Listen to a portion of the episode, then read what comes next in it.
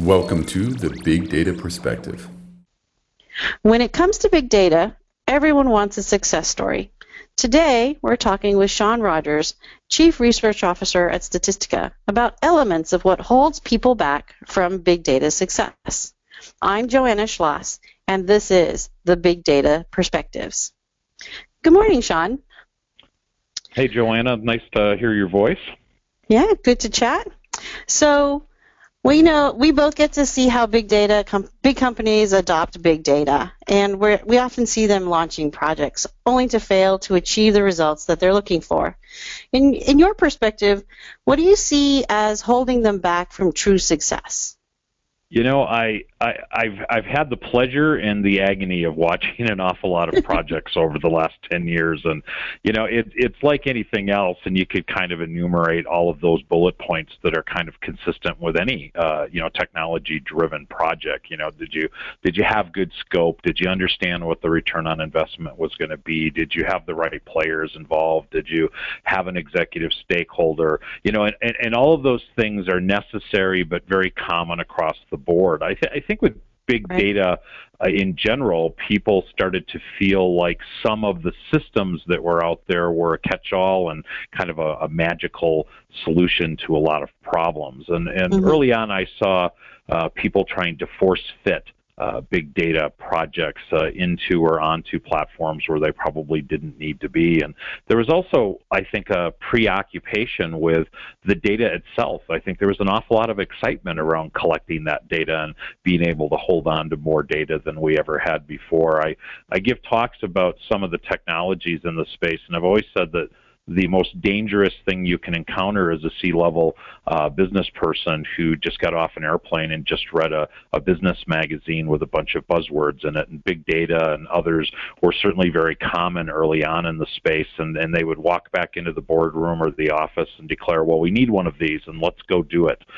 And, they, right. and they never thoroughly understood the path to getting there. And so, you know, I think having a strategy around big data is extremely important today. I don't mm-hmm. think all of our enterprise data belongs in uh, all of those wonderful traditional places that we used to try to jam it.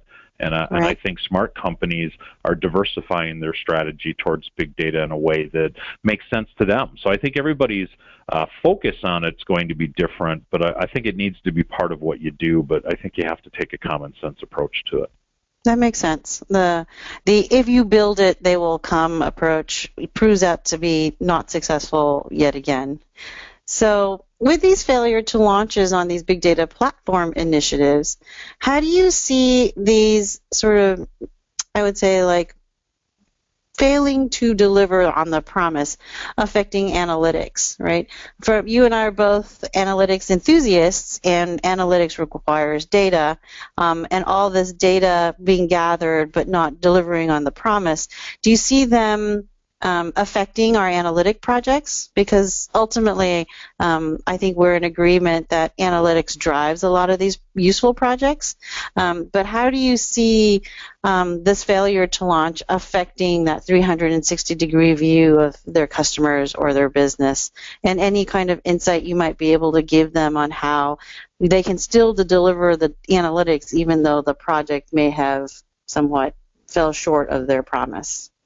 Yeah, well, you know, what's that old phrase? Don't boil the ocean, right? Make sure that you're you're kind of looking at things through a, a finely focused filter, especially around big data. I think I think it's easy for us to get over enthusiastic on these projects and they certainly can crawl out of scope pretty easily. But i like the way you phrased the question you know delivering on the value. I i've always felt that analytics in general and even advanced analytics are is the mechanism that does deliver the value and does give that 360 degree view or deeper insight of customers and and how they're interacting whether it's with your brand or your service. And i think a lot of people in the early days got a little distracted by the technology and the collection process around the, the big data uh, space, but didn't spend as much time as they could have or should have around getting the insight and taking action. And I think mm-hmm. that if you have a mechanism in place that delivers insight, and you mentioned 360 degree view of customers, um, even if it's you know 290 degrees, it's probably a huge improvement over what most companies have today. And it's the analytics that get you there, right? So right. if you have the if you have the insight from the analytics meshed or, or right alongside of the right data, and then you're able to ultimately take action. I think that that's what is the life preserver to a lot of these uh, early and not super well planned out big data projects. Uh, if you find yourself standing, uh, you know, inside of your company and you're looking around and you're marveling at all the data you've collected, and not marveling at the insight, the action, you've Right. got a problem. And Right. but that's you still can you can still solve it and i think you know your point is is that you know you can you can still throw a life preserver around what you may or may have done with big data um, because the great part is is you know generally it does hold true the the more data we have the more interesting the insights can be and and the analytic platforms today enable that so Okay. Well, it sounds like it would be wise for our customers as um, achieving small goals in, in reasonable timeframes, and you know, as you said, not to boil the ocean, but to take advantage of, of all the data that we are now able to very quickly curate and you know, pull together. Um, I like your life uh, preserver analogy. Um, but we did mention how you know a lot of our customers became in love with the technology, right, and the buzzwords. It seems like in the last couple of years, the whole analytics space is now experiencing a, let's say, a renaissance of buzzwords as well, from you know cognitive neural, deep learning, machine learning, you know, culminating in the most practical, I think, is the advanced analytics are all being pushed around in the marketplace today um, as the next hottest thing. Um, being that you've been in the space for advanced analytics and analytics at large for you know several decades, could you share with us why it's become um, resurfaced, right? Why has this caught fire once again, and and some of the impetus around this and how our customers can potentially sift the buzzwords from the practical and the useful. Yeah, well, playing buzzword bingo um, in in our industry is is a pretty easy thing to do if you read industry news on a daily basis. And I, you know, I absolutely agree. It, they the coverage that I see in this space does make an awful lot of these things sound like they're brand new hot technologies. And and Right. I, I I'm not sure I, I, I agree. I, I kind of think it's that, that kind of old saying of, you know, everything, you know, everything old is new again. You know, advanced analytics, for instance, has, has been in our industry for decades. Uh, some of the market leaders have been around, you know, 20, 30 years with some of their technology, and they do a wonderful job of, you know, delivering this insight and, and, and being able to make things actionable against whatever data is available. Now, what's really changed, I think, is our ability to have more data available, which adds more value to the insight. And then on the other side is these uh, traditional technologies like advanced analytics have become a lot more consumable. Um, Mhm. I think all of the leaders in the market are spending a lot of time and energy and investment to kind of democratize access to these more sophisticated forms of data analysis. Um, You Mhm. know, everybody's heard that term data scientist, the you know the sexiest job on the planet, the unicorn as they call them. You know, but that's already kind of come and gone. I mean, data scientists are still really cool, but at the same time, power users and citizen data science uh, people, uh, folks that are, um, you know, kind of living on the far edge of the BI side and kind of jumping that gap to uh, deeper analytics. Uh, these people lack fear and they want to get their hands on the tools and the insight, and they want to infuse their uh, business insights with uh, things like predictive analytics instead of just historical views of their business. And so, Right. you know, I think it's a pretty exciting time. You know, uh, all keywords and buzzwords aside, uh, no matter what technologies you're looking to uh, bring from an insight standpoint, I think they've become a lot more consumable, and I think the old, um, you know, the old consumption model is broken. I, I remember the first time I wanted some predictive insight into data I had many years ago, and you know, frankly, I wasn't capable of driving the platform. It was Right. too difficult. It wasn't user friendly, and and so you had to go down the hallway and ask, and and then wait, and uh, that is not the speed of today's business, right? Uh, now, no one wants to wait. People are interested in self-serving, or at least going to get it on their own, and um, that kind of brings up the the foundational stuff here, which is how big data enables these insights and how the new technologies that have been in the, the technologies that have been in the marketplace for a long time are taking a new approach to empower more people. Right, right. I think it's interesting that in our times, you know, they're ponying up these terms as novel and new. And um, my favorite VP of R&D suggested to me the other day that machine learning is nothing more than just statistics on a system, right, on a cluster. And we've been doing that for decades, right? And I would argue that businesses don't want to run their business on net new novel analytics that are unproven and, and untried, right? That's pretty risky for a large company. Um, but I, I like your idea that because of the democratization of data and the and the accessibility and this notion of end user access for this content is now you know revitalizing these analytics and delivering them to a broader audience so that more people can be introspective and start looking at the content and delivering on that. Um, I think of it as the journey, and I, I know we've chatted about this before, um, but the journey is more important than potentially the milestones along the journey, right? So many of my analysts are much more interested in asking that next question, why, and the next question of how or what. And I think all these platforms deliver that ability to to create that journey with these models, um, and the data supports it, right? And and how do you see models changing um, in the next few years, right? Do you have some insight into sort of in the past we would go to the the pocket protecting data scientist slash right. unicorn and say, oh, guru of all things, build me a model that does, you know, mortgage optimization against, you know, customer base, right? And he would go off and build an, build an elegant and beautiful model and then deliver us some metrics.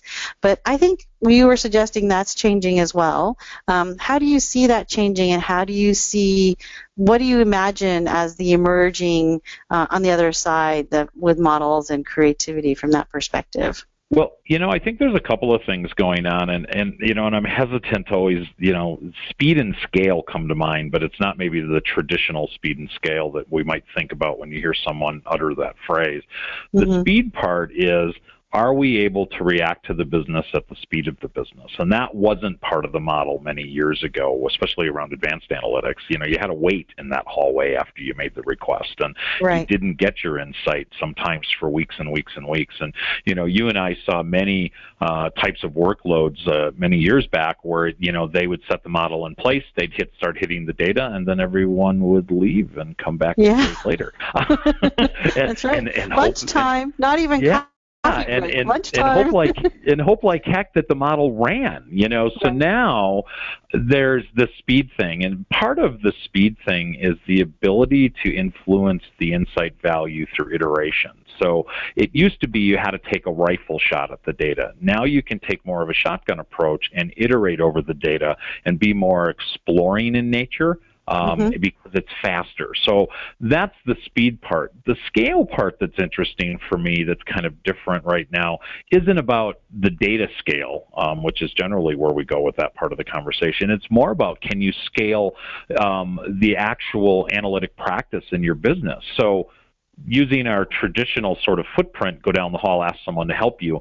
That was that was kind of small. You know, that was a very sort of small scale. There was a handful handful of people that were smart enough to ask the questions, and there were a handful of models that a company was running to understand their business better. We see customers in the marketplace now that have thousands and thousands of active models, and they're not just in the environment of a data where you know uh, safely behind the firewall of their company. Some of these models are sitting on IoT devices, way out at the edge or in between, right? And so. Mm-hmm the scale issue today isn't around can I mean I guess I'm sure there's some vendors that struggle with scale of data, but I think it's more scale of management and governance. Can mm-hmm. can I optimize uh, my analytic environment? Do I have a tool or suite of tools that allow me to make sure that I am getting the very best output from all of these models? You know, when we used to babysit, um, you know, just a couple of them, it wasn't that big a deal. But now with the diversity of models that com- customers want to run and the pure scale of them, I think there's kind of going to be a new shift towards, you know, centralization, better management, better optimization, and so on. Because,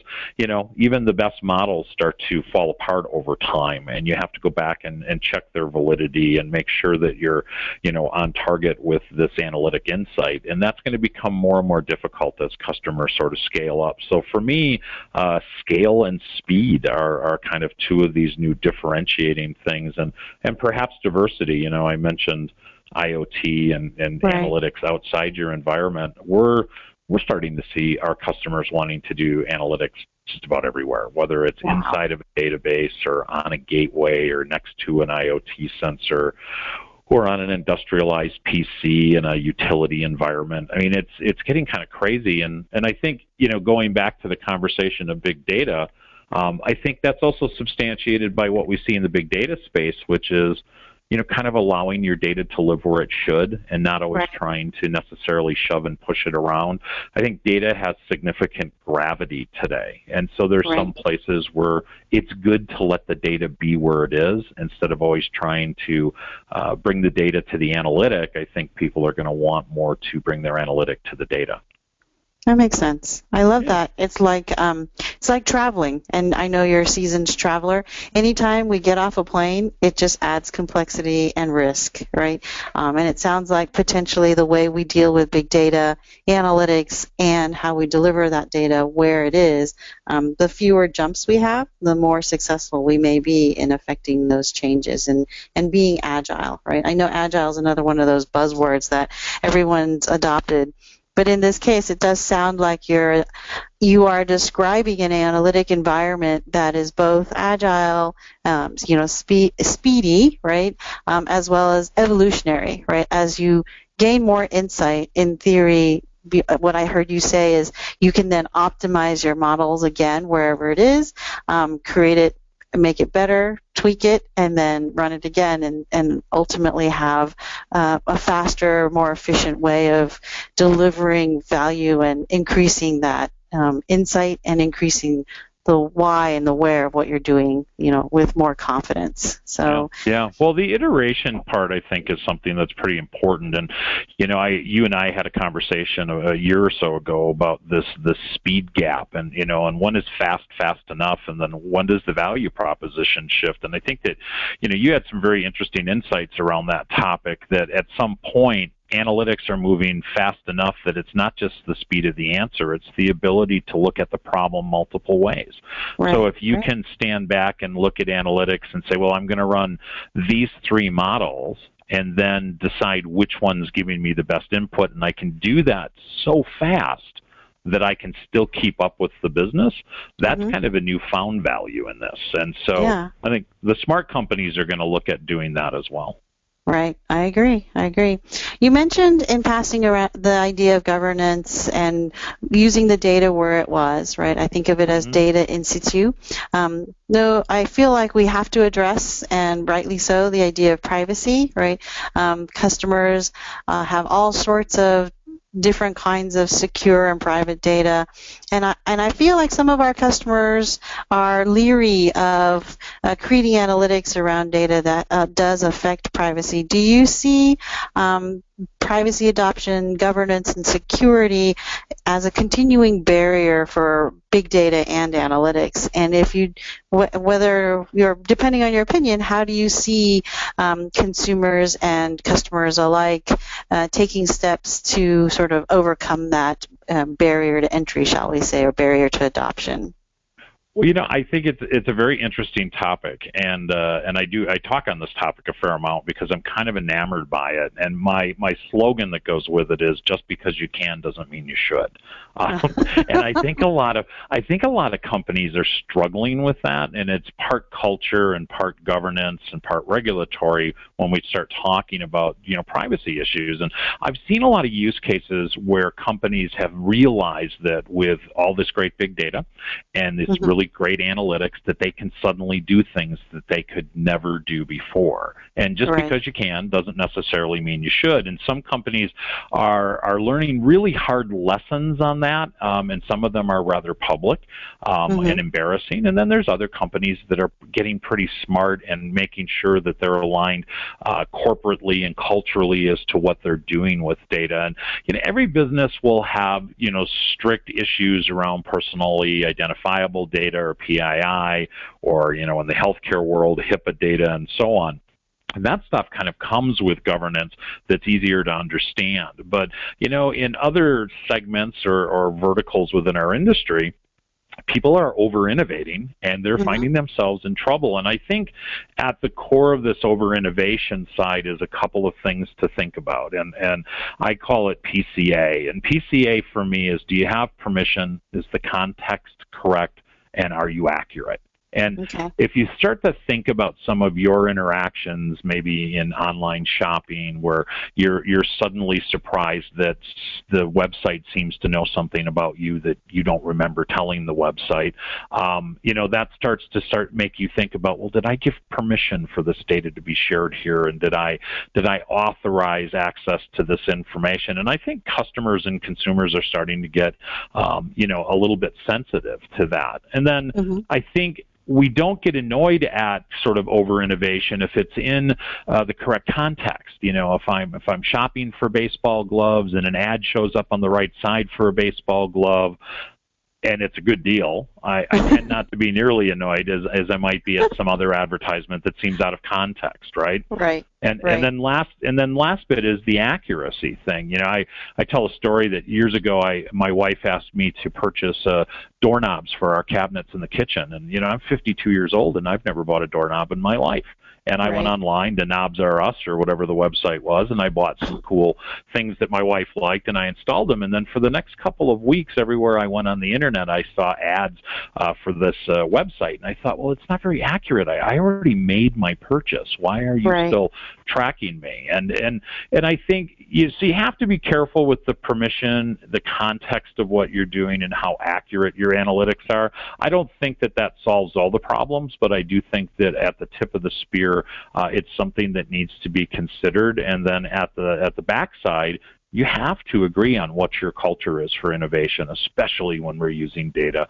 Um, you know, and, and, and Joanna, you and I have talked about the cool things that you can get when you take data point A, B, and C and bring them together, and you're able to derive data. And that's something that consumers don't really understand that a couple of data points mashed up from different resources can actually give me a picture or insight of a customer uh, that you may find unexpected right? Right, You may not right. be comfortable with me deriving that information about you. And it, it could be your gender, it could be your salary range, it could be the region of the U.S. you live in. I mean, there's all kinds of data points that can be derived. But I see that a lot of the people I deal with and talk to about privacy, um, you know, you don't necessarily have permission to derive data. You don't have permission um, to kind of pull that data from other data sources. So as big data gives us access to so much more, we have to remember that just because you can doesn't mean you should. And so corporately, you have to have a culture in place and some governance to make sure that people aren't over innovating. Okay. Well, certainly it sounds like we are in, in agreement as um, privacy, governance, and security is not only a technology issue um, and the can you do issue, but much more a cultural issue and a ought you to be ought you be doing this, you know, as a practical perspective, right? How would you feel? Perhaps um, your PCA acronym reminds me of the saying that I say, which is, would you do this with your grandmother? Would you say this to your grandmother as you post things or create derived data? How would you make your grandmother feel, right? Because we all have a grandmother that we wouldn't want to upset. So uh, if it passes the the pre- the permission context and you know accuracy test with your grandmother, it might be the way to go. If you can't get past that test, you might want to rethink what we're doing. So we're coming to the end of our time together today, um, and given that we're about to hit the new year, I would be remiss to not give you an opportunity to do a little bit of predictions for next year and maybe for the future beyond. So, what do you see in the world of analytics and big data? What trends are you seeing, and what might you think will be different when we chat again next year this time? well, you know, you led me to a couple of them, and I've definitely kind of touched on it. But I do think it's not the the hottest topic in the world. But as analytics and advanced analytics continue to mature and more people get their hands on it, I do think that some level of standardization and control and governance is going to start to play a role. Because as I mentioned, in the early days of having a couple of models, a couple, handful of algorithms within a business, uh, that was easy to manage. Now it's going to be thousands. And as we become more prolific with our utilization of advanced analytics, um, it, you're going to have to have better governance and control and standardization. And I also think it's very important that that particular topic play a role uh, around the data scientists because data scientists are still right there at the top of the pyramid and they're kind of the deep thinkers around analytic practices, but you can't scale them because most companies right. are lucky to have one or two, uh, let alone a whole group of them. So